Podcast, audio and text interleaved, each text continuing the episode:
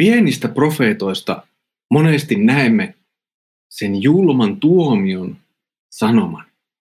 Mutta olisikohan siellä meille jotain muutakin tarjolla?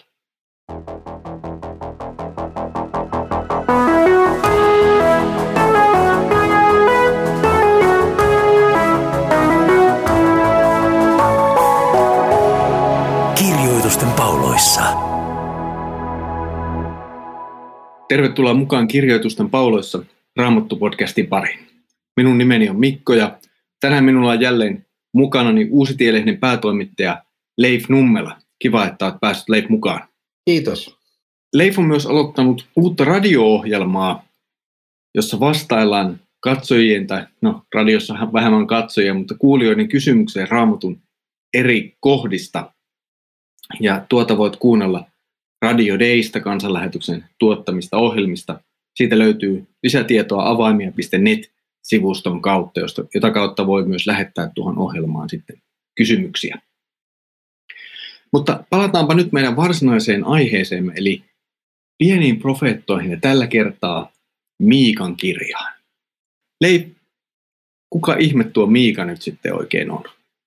No hän on yksi tärkeä profeetta täällä näiden pien, niin sanottujen pienten. Hän on pieniä vaan kirjan puolesta, että kirjat on pienempiä kuin esimerkiksi Jesaja, Jeremia ja Hesekiel, mutta sanomaltaan niin ne on pienempiä, niillä on sama, sama sanoma. Mikä on, mikä on todennäköisesti, tai onkin niin kuin Jesajan aikalainen, ja, ja hän on myös samaan aikaan vähän kuin Hosea, että hänellä on niitä, niitä on muitakin niin liikkeellä samaan aikaan, mutta, mutta hänen aikanaan sitten tapahtuu jo se pohjoisen Israelin vieminen pakkosiirtolaisuuteen. Eli sinne jää sitten enää pieni Juuda niin kuin etelään. No, miten se menee, 20 osaa jää enää jäljelle ja 80 osaa viedään pakkosiirtolaisuuteen niin kuin koko Israelista ja hän on senkin ennustanut. Joo, tämä on. Eli jos katsotaan vuosilukia, niin me tullaan siis kun Miika aloittaa luettelemalla noita erilaisia kuninkaiden nimiä tuolta, niin se lähtee sieltä jostain 750-luvulta ennen Kristusta ja sitten päättyy Hiskiaan, joka tulee kuninkaaksi sinne 715 suurin piirtein ja, ja jatkaa sitten tuonne 686 tai niihin päiviin suurin piirtein niille, kun ei ollut iPhonea, mistä katsoa kalenteria, niin se aina nämä vuosiluvut on tämmöisiä, mutta jonnekin sinne välille se ajoittuu. Mahdollisesti, emme tiedä kuinka pitkälle hiskian aikaa se ajoittuu, mutta jonkun verran kuitenkin todennäköisesti sinnekin. Mainitsit tuossa Jesajan ja Hosean. Se on vähän siinä ehkä jännä, että me tunnemme ehkä paremmin Jesajan tekstejä. Jesaja on jotenkin semmoinen vanhan testamentin evankelista tietyssä mielessä kaikki ne usein ne Messias-ennustukset, mitkä on tärkeitä meille, mutta sitten vähän varjoon on jäänyt ehkä Miika, joka kuitenkin aika lailla samoihin aikoihin ja osittain aika lailla samalla viestillä ja sanomalla myöskin puhuu sitten niissä, niissä hetkissä.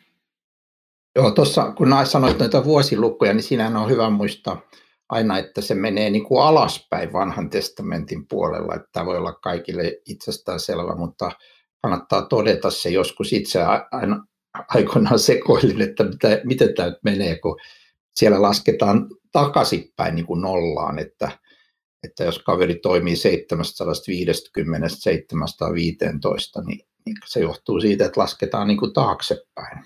Joo, ja siinä ehkä hyvä muistaa, että vanhassa testamentissa me tulemme ajanlaskussa kohti Kristusta – ja se siis lähenee nollaa siinä mielessä, että tulee se, että siellä tullaan. Semmoinen jännä piirre on Miikan kohdalla, että hänet mainitaan myös toisessa profeettakirjassa. Nimittäin Jeremia puhuu Miikasta ja, ja puhuu siitä, miten Miika julistaa Hiskian päivinä. Tämä on siinä mielessä mielenkiintoista, että profeetat jotenkin ovat tietoisia toisistaan. Joo, se on mielenkiintoinen asia ja se esimerkiksi sitten kun sä luet Danielin kirjaa, niin Daniel ää, lukee taas Jeremian kirjaa. Ja, ja hän, hän, hän, hän myöskin niin kuin ottaa sieltä niin kuin lohdutusta. Hän, hän siis, Danielhan ottaa Jeremialta sen ajatuksen, että tämä pakkosiirtolaisuus, missä hän on konkreettisesti, Daniel siis mukana, niin se, se, se kestää vaan, seit, vaan 70 vuotta. Hän saa tämän, tämän hän saa niin kuin Jeremian kirjasta ja hän, hän sillä niin kuin lohduttautuu sitten, että ei tämä loputtomiin kestä, että kyllä tämä loppuu. Saman, saman yhtä kauan kesti muuten kuin toi Venäjän olen, tai siis Neuvosto, Neuvostoliiton olemassa. Joo. Sitten toinen semmoinen jännä piirre on se, että Miikassa ja Jesajassa on muutama jae, jotka ovat lähes identtisiä toistensa kanssa. Miikan kirjan neljännen no, luvun ensimmäiset kolme jaetta on lähes identtiset Jesajan kirjan toisen luvun ensimmäisen neljän jakeen kanssa. Tämä ihan vain tämmöinen, että meillä, meillä on niin kaksi profeettaa julistaa hyvin itse asiassa se keskeistä sanomaa lähes samoilla sanoilla. Ja aika lähellä todennäköisesti sekä ajallisesti että fyysisesti toisiaan. Että meillä on tällainen kokonaisuus, jossa profeetat julistavat ja ovat mukana ja se säilötään jonnekin. He, he saavat sitä toisiltaan ja sitten se menee tavallaan sukupolvia eteenpäin, niin kuin joku Jere, Jeremia tietää Miikasta, sitten Daniel taas Jeremiasta, että nämä, nämä tulee niin kuin kirjoitetuksi ja nämä tulee säilytetyksi nämä, mitä on julistettu. Tämä on hyvin tärkeä, tärkeä asia ja osoittaa myös just sitä, että kun sama Jumala on lähettänyt nämä eri profeetat, niin niillä on sama sanoma. Se ei ole niin kuin joku täysin erilainen sanoma, vaan siinä on se laki ja evankeliumi kaikissa näissä profeetoissa. Kyllä. Ja nyt jos pikkusen hypätään sitten tuonne Miikan kirjaan, niin sehän alkaa kahdella tuomion julistamisella. Ensin tuomion julistaminen Samarialle, eli pohjoisvaltiolle, jota kutsutaan Israeliksi, ja sitten etelävaltiolle, Juudalle, jossa sitten sijaitsee myös Jerusalemisen temppeli. Tässä vaiheessa näyttää siltä, että Samaria ei vielä ole valloitettu, eli emme ole tulleet vielä vuoteen 722, jolloin Assyria valloittaa Samarian ja, ja vie sitten pohjoisvaltion lopullisesti pakkosiirtolaisuuteen, ja siitähän se sotaretki jatkuu sitten aina myöhempinä vuosina ja parin vuosikymmenen aikana Jerusalemin porteille asti ja pysähtyy sitten siihen. Mutta Tämä on tärkeä, mitä sanot senkin takia, että nyt siis jotkut kritisoivat vanhaa testamenttia siitä, että se on niin kuin tämmöinen nationalistinen niin kuin Israelin puolelta, että se, siinä vaan niin kuin Israelin vihollisia tuomitaan.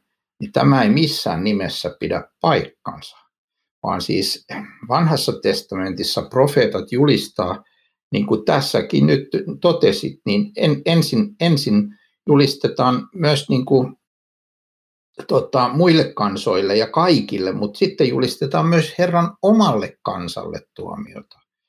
Ja, ja aivan erityinen vastuu on vielä sitten Herran omalla kansalla, Israelilla, Juudalla, koska heillä on Jumalan sana ja heillä on tämä profeettojen jatkumo ja silti he eivät ole kuunnelleet. Joo, tämä on ihan totta. Me jotenkin jäin miettimään, että mikä on se vanhan testamentin profeettakirja, jossa ei julistettaisi jonkunnäköistä tuomiota tai kehotusta Juudalle tai Israelille. No, voi olla, että seuraavaksi käsimme ottamaan Naahumun aika lähellä, mutta silläkin on tietyt liittymäkohdat. Nahum on se, mikä lähinnä tulee mieleen, mutta, mutta tosiaan tämä on vieläpä niin, että kun, kun sanotaan, että tulee joku tietty tuomio niin kuin jollekin kansalle, niin sitten se, se sama tuomio tulee Israelille. Ja vielä yksi näkökulma on se, että kun, kun joskus Jumala käyttää Israelia ää, niin kuin, ikään kuin ää, mitä mä sanoisin, ruoskana tai tämmöisenä aseena jotain muuta kansaa vastaan, joka saa rangaistuksen, niin sitten se asia kääntyy seuraavaksi toisinpäin, että Israelia rankastaa jonkun muun kansan kautta, ja se tapahtuu hyvin usein. Ja siinä vielä joskus joissakin tilanteissa sanotaan, että, että koska te olitte armottomia tai niin kuin menitte ikään kuin yli siinä, mitä mä käskin tehdä, niin, niin teidät teitä niin kuin rangaistaan. Eli tässä on tämmöinen, tässä ei ole niin kuin tämmöinen nationalistinen tilanne, vaan tässä on tilanne, jossa on Jumalan valittu kansa kyllä, mutta sitten Jumala katsoo niin kuin omasta pyhyydestään ja vanhuskaudestaan syntistä ihmiskuntaa niin kuin yhtenäisesti myöskin. Niin, ja eihän Jumala ole vain yhden kansan Jumala, vaan koko maan Jumala, kaikkien kansojen Jumala. Että siinähän, siinä se hyvin näkyy, että meillä on kansa, jolla on tietty oma erityisasemansa, koska Jumala sen valitsi ja se on Israelin kansa. Ja sillä on tietty tehtävä, jota se on lähetetty täyttämään, jota se täyttää välillä paremmin, välillä huonommin, mutta Jumala kuitenkin sitä varjelee, että se jää olemaan, koska sillä on niin tärkeä pelastushistoriallinen asema, koska sieltä täytyy tulla pelastaja. Juuri näin. Mutta sitten jos mennään tähän, mitä niin kuin Miika, mistä hän aloittaa tuon tuomiojulistamisensa Samarialle, niin sehän alkaa ihan niin kuin tavallaan keskuksesta. Siis epäjumalan palveluksi, siis ensimmäisen käskyn rikkomisesta. Ja jotenkin se näyttäytyy niin, että sitten kun jatketaan matkaa, niin kun ensimmäinen käsky tavallaan täysin rikotaan, ja aloitetaan epäjumalan palvelus, vaihdetaan oikea elävä Jumala patsaisiin ja mitä siellä sitten olikin, niin siitä seuraa sitten aika monta muutakin väärää asiaa. Se on just, just näin. Ja tota, se on mielenkiintoinen asia ja, ja taaskin niin kuin ehkä tämmöinen, joka kannattaa panna niin kuin merkille, että tämä on se yksi pääsynti, jota ruoskitaan vanhassa testamentissa jatkuvasti, tämä niin kuin epäjumalien puoleen kääntyminen. Ja mä muistan joskus, kun mä jouduin juttelemaan yhdessä ryhmässä, jossa, jossa se vetäjä oli niin kuin sitä mieltä, että nämä että kun tuomitaan nämä muut jumalat, niin se on tämmöistä niin kuin toisten uskontojen halveksimista. Niin mä herätin siinä sen kysymyksen, että entäs, entäs jos se onkin totta, että Jumala on olemassa ja hän on tietynlainen. Niin silloin siis näiden epäjumalien tuomitseminen ei ole niin kuin toisten uskontojen halveksimista, vaan se on valheen vastustamista. Että jos, jos sä kuljet niin kuin kaupungilla, joku tulee vastaan ja ja sitten rupeatte juttelemaan, hän alkaa haukkumaan sun vaimoas.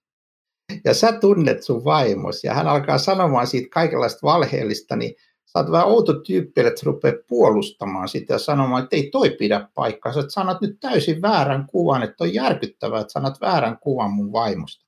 Niin tässä on niin kuin sama juttu, että jos Jumala on oikeasti olemassa ja sitten niin kuin puhutaan, että hän on tämmöinen patsas ja hän on tommonen, tommonen tota veistetty kuva ja näin, niin silloin, silloin niin kuin valehdellaan Jumalasta ja tehdään Jumalasta niin kuin jotain muuta kuin mitä hän on. Ja tämä on se, mitä vastustetaan, kun vanhassa testamentissa ja uudessa vastustetaan epäjumalan palvelusta. Niin se on niin kuin, että vastustetaan Jumalasta väärän kuvan antamisesta, antamista Jumalasta. Kyllä. Ja Miika ei pysähdy sitten julistuksessaan siihen, että kun te olette pahoja siellä toisaalla, hän itse on todennäköisesti jossakin ehkä Jerusalemin liepeillä, temppelin liepeillä, etelävaltiossa, ja hän ei vaan katso, no olisi helppo niin kuin tavallaan julistaa tuon, että me ei ole helppo sanoa, että ne syntiset ruotsalaiset, että, että tehkää te siellä parannusta, mutta että eihän se jää siihen. Ei, ja sitten kun se ei jää myöskään siihen, että ne on rikkonut vain ikään kuin Jumalaa ja hänen tahtoaan, vaan rikkoessaan ne on rikkonut myöskin toisiaan vastaan, että tämä toisen luvun alku on aika puhutteleva, että, että voi niitä, jotka miettivät turmiota ja valmistelevat pahaa vuoteillansa, aamun valittua he sen tekevät. He himoitsevat peltoja ja ryöstävät ne taloja ja ottavat ne. He sortavat miestä ja hänen talvansa, miestä ja hänen perintöosaansa – Siis ne tekee niin kuin tämmöistä ihan niin kuin toinen toiselleen vääryyttä ja, ja epävanhuskautta, epäoikeudenmukaisuutta kaupankäynnissä ja, ja, ja, ja niin kuin tämmöistä valloitta, toisten, toisten omaisuuden valloittamista. Eli täällä on niin kuin tämä, ja sitten sen päälle tulee mielenkiintoinen kohta, kun ne, sit kun Miikka saarnaa, Niin täällä sitten kerrotaan, että ne sanoo, älkää saarnatko, saanaavat he. Sellaista ei pidä saarnata. Ei, eikö väisty pois häpäisemmin. Siis niin kuin ne vastustaa sitä saarnaa, joka e, e, muistuttaa heitä heidän omasta vääryydestä. Hmm. Eli epäjumalan palveluksesta seuraa myös inhimilliset väärinteot.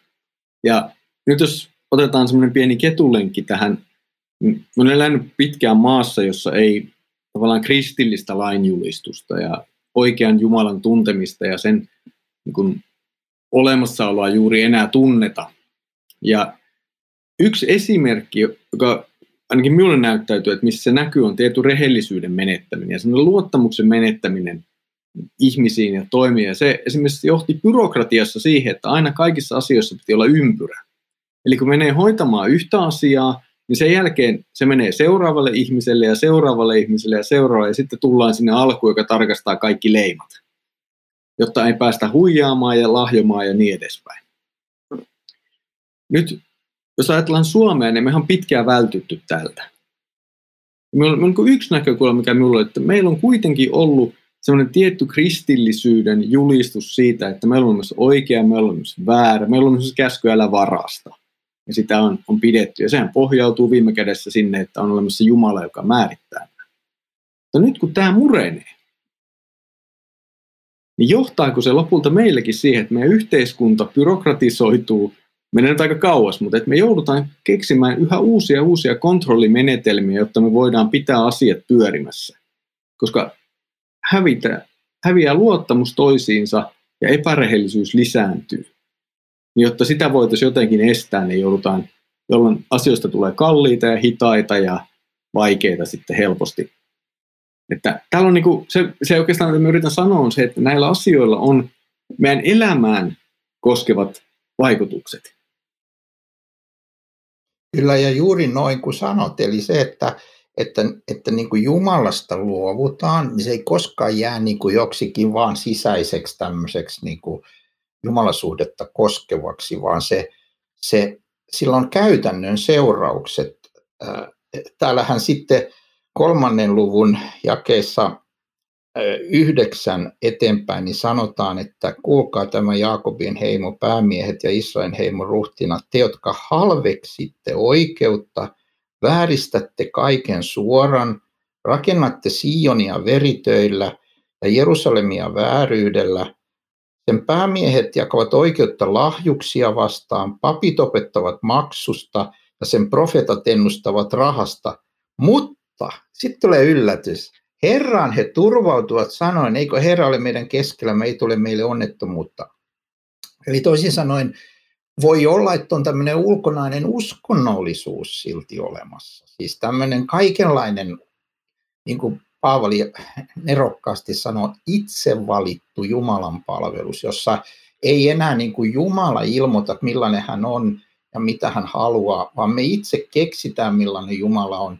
Ja me itse keksitään, mitkä, mitkä niin kuin Jumalan käskyt me pidetään ja mitkä me hylätään niin silloin tullaan tämmöiseen tilanteeseen, jossa se koko yhteiskunta korruptoituu todella niin kuin järkyttävällä tavalla, koska se usko on menettänyt eettisen voimansa. Siis, siellä ei ole niin kuin, siis laki ei ole enää niin kuin Jumalan laki, joka on ehdoton ja lahjomaton ja joka pistää niin kuin jokaisen katsomaan peiliin ja ja, ja, ja tekee meistä kaikista syyllisiä, vaan siitä on tullut tämmöinen niin kuin ihmisen hallinnassa oleva, jolla, jota käytetään hyväksi ja, ja sitten tulee tämmöinen niin kuin valheellinen Jumalan palvelus, että eikö herrauden meidän keskellämme vaikka tehdään kaikkea vääryyttä. Mm.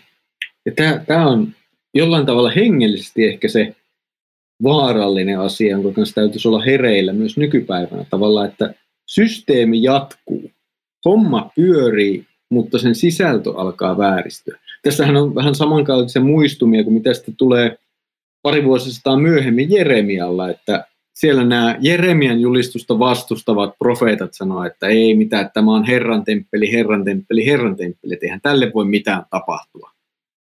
No, kyllä tapahtui. Se pantiin Joo. täysin palasiksi ja ei jäänyt kiveä kiven päälle. Että siis tämä, tämä viesti on vakava. Toi, mihin viittaat, on yksi vanhan testamentin huikeimpia kohtia, kun siis porukka purkautuu ylös, ulos niin sanotusti tuomiokirkosta. Eli ne tulee sieltä niin kuin temppelistä ulos. Niin Jeremia seisoo siellä temppelin portailla ja siellä hän julistaa tuon, mitä sanoit, että, että te sanotte Herran temppeli, Herran temppeli, me emme voi mitään pahaa tapahtua, että me ollaan niin kuin turvassa. Ja sitten menette nyt täältä Jumalan palveluksesta jatkamaan vääryyksiänne. Eli aina kun, aina kun niin kuin Jumalan palvelus tai Jumalausko ei ole myös niin kuin sisäistetty ja, ja ei ulotu niin kuin koko elämään eettisessä mielessä, niin silloin se, silloin se on, siinä on jotain mennyt niin kuin pieleen, että on niin kuin uskonnollinen lokero, missä mä hoidan sitä uskontoa ja sitten mun muulla elämällä, niin mitä se niin kuin Jumalalle kuuluu, että mitä mun, mun kaikki muut, muut asiat. Että et tavallaan niin kuin, tämä on, on semmoinen vaara, josta, josta Miika tosiaan varoittaa. Jotenkin minusta näyttää, että sen lisäksi, että se voi olla tuommoista lokerointia, niin se on niin myöskin sellaista, että annetaan jotenkin, että no ei tämä ole Jumalalle niin tärkeää, tai että me voidaan nyt kuitenkin tehdä näin. Ja, ja vääjäämättä rupeaa niin ajattelemaan suomalaista tilannetta ja kontekstia, että kun puhuit tuosta niin eettisestä voimasta ja, ja, ja kaikista niistä keskusteluista, joita Suomessa käydään oikean ja väärän kohdalla tälläkin hetkellä, että miten paljon raamattu saa siihen vaikuttaa ja minkälaisia merkityksiä ja, ja sille annetaan. Ja välillä minulla tulee ihan semmoinen olo siellä, että ää, niin kun ihmiset tietoisesti tai epätietoisesti, en tiedä mitä se on, mutta jotenkin antavat niin paljon uusia merkityksiä raamatun teksteille ja keksivät kaikenlaisia taustaselityksiä, joista osa voi olla tavallaan jopa vähän oikean suuntaisiakin, niissä voi olla ihan pohjaakin, kaikissa ei välttämättä, mutta sillä jotenkin sitten muutetaan sitä sanomaa, että no ei tämä nyt koske meitä tai, tai tässä nyt itse asiassa puhutaan tästä tai tuosta ja sitten me kuitenkin saadaan elää näin. Ja, ja sen sijaan, että uskallettaisiin reilusti sanoa, että minä olen eri mieltä kuin Paavali tai minä olen eri mieltä kuin Jeesus tai eri mieltä kuin vanhan testamentin profeetat. Se on just näin ja sen, sen hulluuden niin kuin, tai se, missä se näkyy, miten se niin kuin tuhoaa koko uskon merkityksen, on se, että semmoinen Jumala, joka on niin kuin kesytetty tämmöiseksi, niin kuin, että minä, minä itse asiassa määrään, mi, mi, mitä hän käskee, mitä hän ei käske ja näin poispäin, ja mitä mun tarvii totella, mitä on tärkeää, mitä ei, niin semmoinen Jumala ei myöskään pysty auttamaan ketään, ei muuttamaan mitään, eikä, eikä pelastamaan, koska siis siitä on viety niin kuin se, että hän on Jumala. Hänet, hänet on niin kuin riisuttu siitä jumaluudesta ja niistä raamatussa hänelle annetuista niin kuin, olemuksellisesta, millainen hän on. Ja kuinka paljon tässä on vielä se, niin kuin sitä, että Jumalan sana ei saisi asettaa minun itsekäälle luonnollinen mitään haastetta. Tämä, tämä on yksi, siis, siis tämähän on ihan sama kuin tässä Miikalla, että tänäkin päivänä niin kuin parutaan sitä, että älä, älä että et niin kuin jos saarna osuu, jos se koskettaa mun elämää, niin sitten sitä niin kuin valitetaan ja, ja, ja sitten sitä niin kuin vastustetaan, että ei saa, et, et, et, osittain siinä on niin kuin se, että meidän täytyy tietysti olla hyvin tarkkoja siinä, että me koko ajan muistutetaan, että laki koskee myös minua saarnaajana tai pappina. Tai, et, et, et siis mä, me ollaan, kun me sanotaan, että Jumala niin kuin syyttää meitä tästä ja tästä näistä vääryyksistä, niin se, se osoittaa aina mua itseeni myös kohti.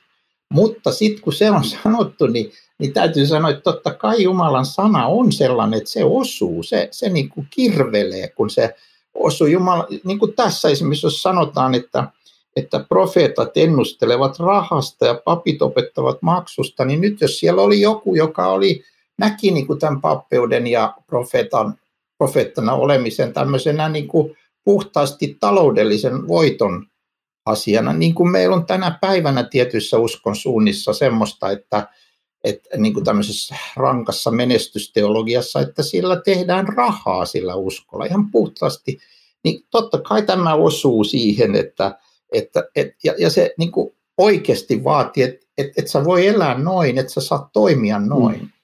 Ja sitten jossain vaiheessa tullaan siihen, että Jumala panee sille niin kuin stopiin vanhassa testamentissa. Nähdään nämä tuomiot. Tuosta kun puhuit noista menestysteologioista, niin nythän on Amerikassa valtava, tai valtava valta, mutta siellä on yksi tämmöinen kriisi tällä menestysteologian puolella. Yksi näitä keskeisiä julistajia, joka on tämmöinen parantajajulistaja, niin ilmoitti, että hänellä on sydänsairaus, joka voi olla kuolemaksi. Ja, ja se on hirveän niin kuin, ongelma sitten, että miten nyt tämmöinen sitten selvitään, kun ei se kaikki autakaan ja se ei menekään niin kuin on jotenkin rakennettu sitä kokonaisuutta. Mutta, ja jotkut kaikkein historian kuuluisimmista menestysteologisista parantajasaanaista on itse kuollut johonkin sairauteen. Niin, harva tästä maailmasta niin kuin hengissä lähtee. Just että, mutta sitten tulee just tähän, että Jumala panee niin stopin. Että se kattelee tätä äh, Juudan ja se kattelee Israelin touhua aika pitkään. Siis sehän ei ole sellainen, että Jumala näki, että nyt nämä hairahtu kerran. Ja, ja tuolla tuli tuommoinen pikku fipa, että pistetään niin paikat sileeksi vaan. Et siinähän on aikamoinen aikajakso, jonka jum, aikana Jumala julistuttaa kansalle lakinsa, määräyksensä ja myös tämän uhan siitä tuomiosta. Tämä, tämä, tämä mitä nyt sanot, on yksi kaikkein niin kuin tämmöisiä jollain tavalla syvimpiä juttuja siinä mielessä, että nyt Jumalan kärsivällisyys ja tämmöinen Jumalan pitkämielisyys, niin syntinen helposti tulkitsee sen niin, että ei Jumala välitä, ei tästä mitään seuraa. Hän ei niin kuin ymmärrä, että, että, että se miksi meitä ei heti tuomita, se on, se on sitä Jumalan pitkämielisyyttä ja kärsivällisyyttä, että sä, sä saat tehdä parannuksen, sä saat kääntyä tuosta. Kaikkein niin kuin, kourin tuntuvin melkein esimerkki tästä on se, että ilmestyskirjassa puhutaan tämmöisestä naisesta kuin Isabel, joka oli äh, ottanut itselleen profeetan roolin ja, ja sitten hän opettikin tämmöistä moraalista, löysää, löysää moraalia ja johti niin kuin, kristityt seurakunnat syntiin, niin, niin sitten Jumala sanoo hänelle, Kristus sanoo hänelle näin, minä olen antanut hänelle aikaa. Ja mä oon niin monta kertaa miettinyt, tota, että se ei varmasti koske vain sitä Isabelia ja hänen syntiään, vaan se koskee kaikkia ihmisiä, että et, et se, on niin kuin, se, on, se on yksi Jumalan armon osoitus, että jos sä lähdet niin kuin väärälle tielle, niin Jumala ei heti äh, niin kuin puutu siihen, vaan hän sanoo, hän julistuttaa, niin kuin sä sanoit, hän sanoo, että käänny, tule takaisin. Ja, ja, ja, ja tässä ajassa, tässä niin kuin jatkoajassa niin sanotusti eläminen, niin se on hyvin, se on hyvin vakava paikka, että, että et, et voi olla, että että mä oon ollut, sä oot ollut, monet ihmiset on ollut monta kertaa elämässään niin semmoisessa tilanteessa, jossa mä tiedän, että nyt mä menen väärään suuntaan. Tämä ei ole Jumalan tahto, on niin selvästi raamatun vastasta. Ja sitten Jumala niin kuin antaa aikaa. Minä olen antanut hänelle aikaa, mutta hän ei tahdo tehdä parannusta. Ja se on se niin kuin järkyttävä puoli sitten, että jos ei kuuntele, mutta mutta siinä on mahdollisuus, aina on mahdollisuus, niin kauan kuin Jumalan aika kestää, niin on mahdollisuus kääntyä. Mm. Uudessa testamentissa taitaa olla vähän sen tyyppinen sana, joka se hebrealaiskirjassa siihen viitataan, että, että, että, tänä päivänä se on mahdollista, että jos, jos tänään kuulette hänen äänensä, älkää paaduttako sydäntänne. Ja, ja niin kuin nimenomaan siinä merkitys, että nyt on se mahdollisuus, että Jumalan armo on totta ja hän hän on valmis armahtamaan. Ja nyt jos mennään siihen puoleen sitten Miikan kirjassa, Miikan kirjahan on myös tässä suhteessa rikas kirja. Että se, vaikka siellä näitä tuomioita julistetaan epäjumalan palvelukseen, tähän väärään epärehelliseen elämään, äh, ihmisten alistamiseen, köyhien äh, alistamiseen, oikeuden vääristämiseen, kaikkiin tämmöisiin asioihin siellä tota, julistetaan tuomiota, niin sitten siellä on myöskin niitä hienoja kohtia, joissa Jumala puhuu omista pelastusteoistaan ja armostaan. Ja tässä, tässä on, on se hieno, todella hieno juttu, että Jumala toteuttaa suunnitelmansa riippumatta siitä, mitä ihmiset tekee. Et, et, et nyt niin kuin Israelin käy niin kuin sen, sen käy, jos ei se käänny, se tuhoutuu ja pohjoinen tuhoutuu ja myöhemmin etelä tuhoutuu. Mutta ää, Jumalan suunnitelmaan kuuluu esimerkiksi täällä tämä huikea lupaus viidennessä luvussa, mutta sinä Betlehem, Efrata, joka olet vähäinen olemaan Juudan sukujen joukossa, sinusta minulle tulee se, joka on oleva hallitsija Israelissa, jonka alkuperä on muinaisuudesta iankaikkisista ajoista. Siis että Jumala niin kuin lupaa, että mä puutun kerran vielä niin konkreettisesti peliin, että, että mä tuun sieltä Betlehemistä niin kuin synt, mä tulen syntymään siellä. Mä tulen lähettämään erään, joka on iankaikkisuudesta. Ei ihminen ole iankaikkisuudesta. Hän on enemmän kuin ihminen tämä, joka on tulossa. Joo, tämä on tämä hallitsijan kuninkaan tuleminen. Tämä on aikamoinen juttu. Sehän kehittyy pitkin vanhan testamentin näitä lupauksia. Se alkaa sieltä Samuelin kirjoista ja se toistuu Jesajassa, se tulee nyt Miikassa. Se olisi oikeastaan ihan oman jaksonsa aihe sinänsä jo käydä läpi tämä, että miten tämä kuninkuus kehittyy messiaaksi tai miten se niin kuin sieltä kautta avautuu meille vanhan testamentin kautta ja miten se sitten Jeesuksessa ja Jeesuksen elämän eri vaiheissa itse asiassa tulee esiin ja millainen kuningas hän onkaan, kun hän tulee sitten niin kuin ratsastain aasilla, niin kuin tiedämme. Eli hän, hän, hän tulee sitten vielä kerran niin kuin nöyränä.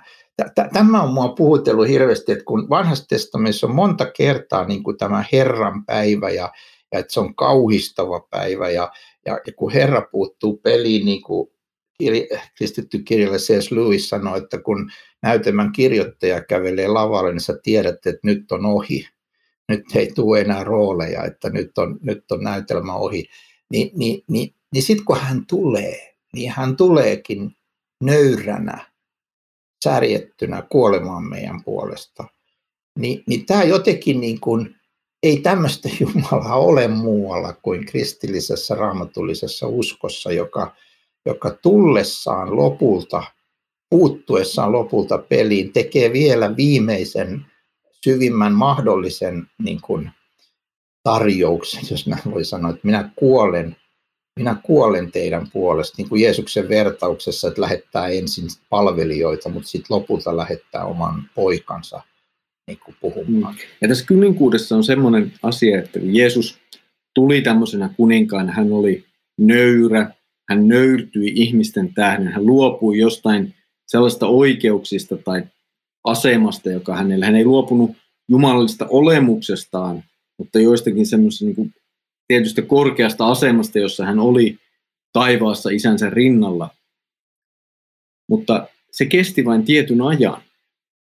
Hän tuli maan päälle, hän syntyi, eli sen reilu 30 vuotta, kuoli, hänet haudattiin. Hän nousi kolmantena päivänä ulo, ylös sieltä haudasta ruumiillisesti, käveli siellä Israelin maalla tuli nähdyksi aika monta kertaa.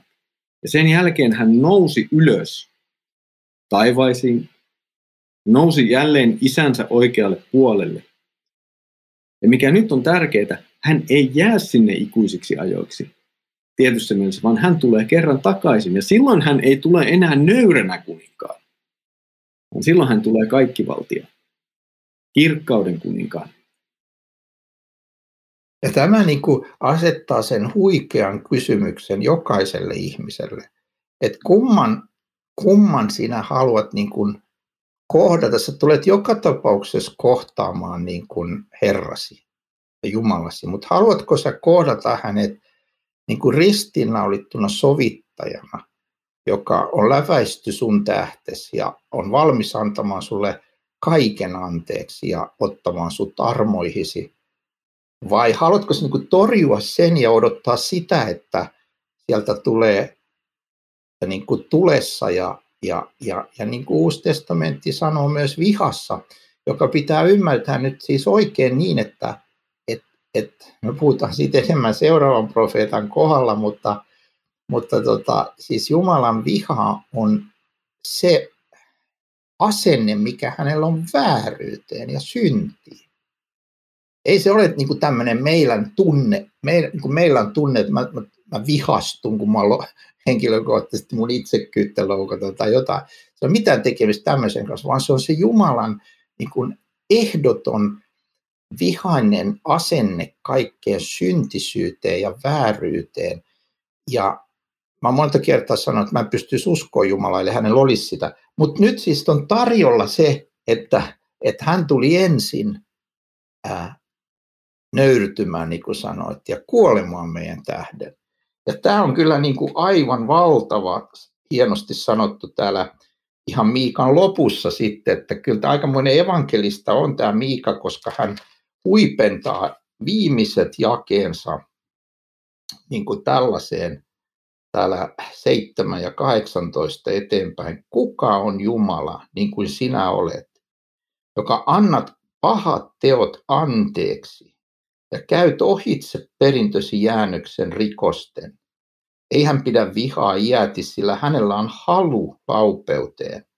Hän armahtaa meitä jälleen, polkee maahan meidän pahat tekomme. Kaikki heidän syntinsä sinä heität meren syvyyteen. Sinä osoitat Jaakobille uskollisuutta, Abrahamille armoa, niin kuin olet vannonut.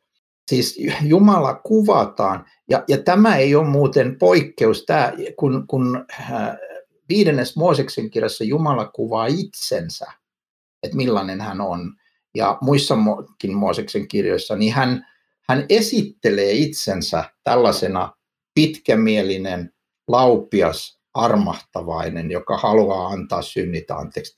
Tähän Jumalan niin kuin sitä, sitä niin kuin häntä itseään oikein niin kuin, niin kuin syvimmillään, että, että hän on tämmöinen armahtava ja rakastava ja laupias Jumala. Kyllä, tuo on aivan, aivan huikea sanoma, joka siihen kirjan loppuun on laitettu ja se on kyllä, se on kyllä semmoinen hyvin lohdullinen myöskin lopetus sille, että jollain tavalla se viestii myös siitä, että se Jumalan viimeinen sana ei ole halu tuomita, vaan halu armahtaa, halu tarjota pelastusta ihmiselle. Ja tämä koskee nyt siis kaikkia näitä, mitä täällä on ennen tässä samassa kirjassa lueteltu, näitä, jotka varastaa toisilta ja tekee vääryyttä ja, ja, ja, ja, ja, ja elää niin kuin Jumalan sanaa vastaan. Heillekin tulee tämä sanoma. Kysymys on nyt vaan siitä, että jos sä tämän sanoman poljet jalkoihin, etkä tarvitse sitä ikinä, niin sitten, sitten sä elät sen, niin kuin itse maksat ne synnit ja se on ihan kaikkinen kadotus. Mutta se, että, että tämä sanoma kuuluu poikkeuksetta jokaiselle syntiselle. Hmm. Niin, nimenomaan jokaiselle syntiselle. Ja muunlaisia ihmisiä ei olekaan kuin syntisiä. Ja kaikille heille on Jumalan armo tarjolla ja nimenomaan Jeesuksessa, Kristuksessa.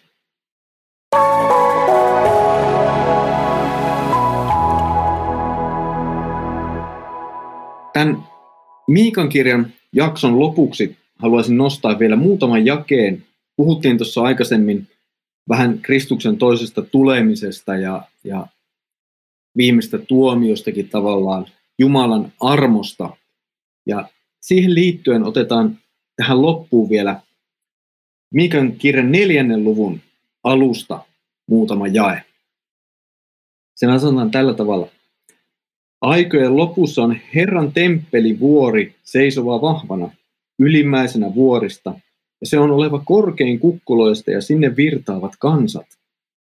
Monet pakanakansat lähtevät liikkeelle sanoen, tulkaa, nouskaamme Herran vuorelle, Jaakobin Jumalan temppeliin, että hän opettaisi meille tietänsä ja me vaeltaisimme hänen polkujansa. sillä Sionista lähtee laki Jerusalemista Herran sana. Ja hän tuomitsee monien kansojen kesken, säätää oikeutta väkeville pakana kansoille kaukaisiin maihin saakka. Niin he takovat miekkansa vantaiksi ja keihänsä vesureiksi. Kansa ei nosta miekkaa kansaa vastaan, eivätkä he enää opettele sotimaan. He istuvat kukin oman viikuna, viinipuunsa ja viikunapuunsa alla kenenkään pelkäämättä, sillä Herran Seepautin suu on puhunut. Joo, siinä on, siinä on huikea ennustus siitä, että miten, miten Kristus tuli omaan kaupunkiinsa ja, ja, ja siellä suoritti sen sovitustyön ja sieltä käsin sitten evankeliumi lähtee Jerusalemista käsin ihan apostolien teossa konkreettisesti leviämään ympäriinsä ja, ja voimme sanoa sinun kanssasi suuren suuren riemun ja kiitoksen aiheena sen, että me olemme suomalaisia, jotka olemme myös saaneet kuulla. Siis mikä armo, että se on ulottunut tänne pohjan perukoille, että, to, että Jumala on pitänyt huolen, että tännekin tultiin ja, ja saanatti ja sitten hän herättää ihan kirjaimellisesti jonkun agrikolan niin kuin, tulemaan tänne kääntämään meille virsikirjaa, raamattua, ja, ja, ja opettamaan meille armon evankeliumia, niin tämä on niin kuin aivan käsittämätön armo ja, ja, ja se kaikki lähti sieltä Kristuksesta, Jerusalemista, kun hän siellä suorittaa pelastustekonsa Jerusalemin ulkopuolella, kuolee ristillä. Kyllä. Ja se, mitä tästä niin kuin näkee, että siitä seuraa, että miten Kristuksessa tulee lopulta rauha, siellä tulee sovinto, siellä tulee syntien sovitus myöskin sitten sillä tavalla, että meidän syntimme annetaan anteeksi, ei meidän tähtemme, vaan sen tähden, mitä Kristus tekee. Siitä seuraa jotakin. Ja tähän haluaisin lisätä sen, mistä tuossa itsekin mainitsit, Lefa, että se lähti liikkeelle Jerusalemista. Ja kun Jumala on kutsunut meidät ja antanut meille meidän syntimme anteeksi ja lupauksen iankaikkisesta elämästä, niin hän kutsuu myös meidät siihen, että joku muu kuulisi ja saisi löytää Jumalan ja saisi näin osallisuuden Kristuksesta ja iankaikkisesta elämästä. Joku kysyi kerran, että miksei meitä oteta niin kuin taivaaseen suoraan, kun me tullaan uskomaan Kristukseen, niin miksei meitä niin kuin saman tien oteta taivaaseen, niin niin sehän on just toi se vastaus, minkä sanot, että, että ei tämä ole vaan minua varten. Tämä on kaikkia varten. Ja tämä pitäisi mun lähellä jotain ihmisiä, jotka ei ole vielä kuullut tätä tai kuulostat selvästi tai jotka tarvii niin kuin selkeän kirkkaan todistuksen tästä ja, ja, ja si, si, meidät lähetetään arkeen tekemään tätä. Kyllä. Tämä on siis kaikkia varten. Evankeliumi on kaikille kaikkialla. Ja siinä näkyy se, miten Jumala haluaa kutsua kaikki ihmiset osallisuuteen tästä. Ja alkoi Jerusalemista ja sieltä se on levinnyt maan kaikkiin ääriin. Tässä oli tämänkertainen kirjoitusten pauloissa podcast-jaksomme. Seuraavalla kerralla jatkamme Leifin kanssa Nahumin kirjaan ja sen viestiin. Tule mukaan kuulemaan myös tuon kirjan koskettavaa ja puhuttelevaa sanomaa. Mutta nyt Herramme Jeesuksen Kristuksen armo, Isä Jumalan rakkaus ja Pyhän Hengen osallisuus olkoon sinun kanssasi. Amen.